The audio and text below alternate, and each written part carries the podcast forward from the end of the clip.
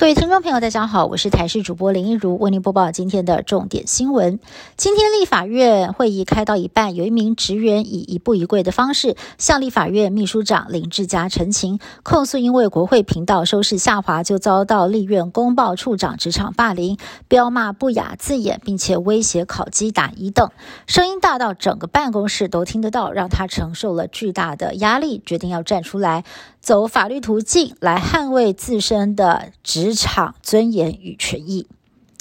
国民党总统参选人侯友谊跟民众党的总统参选人柯文哲两个人上午到了台北市士林的葫芦寺参加妈祖起驾仪式。不过，光是现场的座位要怎么样安排，就变动了高达八次之多。国民党北市党部主委黄吕景如多次尝试让侯友谊坐在柯文哲旁边，但是遭到了柯文哲直接拒绝，直言如果换到第九次就要翻脸了。以巴战火持续延烧，哈马斯官员日前接受黎巴嫩媒体专访的时候放话，将会前仆后继的对以色列发动攻击，直到消灭以色列为止。以色列国防部长也撂下狠话：哈马斯除了在这场战争当中战死，或者是无条件投降，没有第三条路了。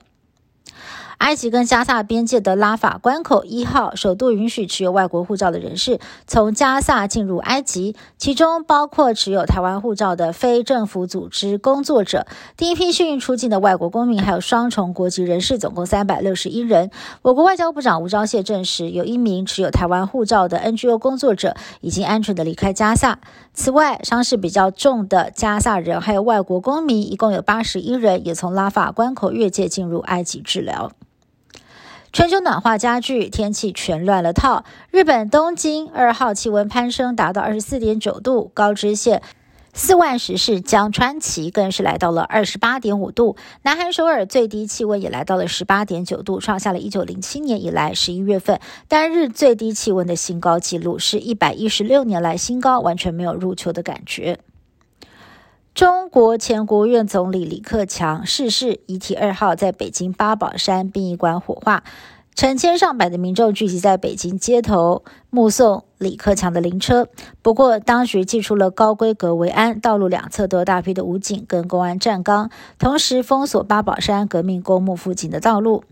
中共官媒央视下午报道，李克强火化之前，中共当局高层也到灵堂行礼致哀的画面。包括了中国国家主席习近平夫妇、总理李强等人，前中国国家主席胡锦涛也送了花圈表达哀悼，但是他本人并没有现身。英国针对新冠疫情调查，前英国首相强生的首席顾问康明兹出席会议，怒批内阁政府在疫情期间一团乱，还加码爆料强生曾经在防疫会议上分享了一部 YouTube 影片，号称用吹风机吹鼻孔就能够杀死新冠病毒。强生还认真的询问科学顾问这种疗法的可行性，也遭批实在是太荒谬了。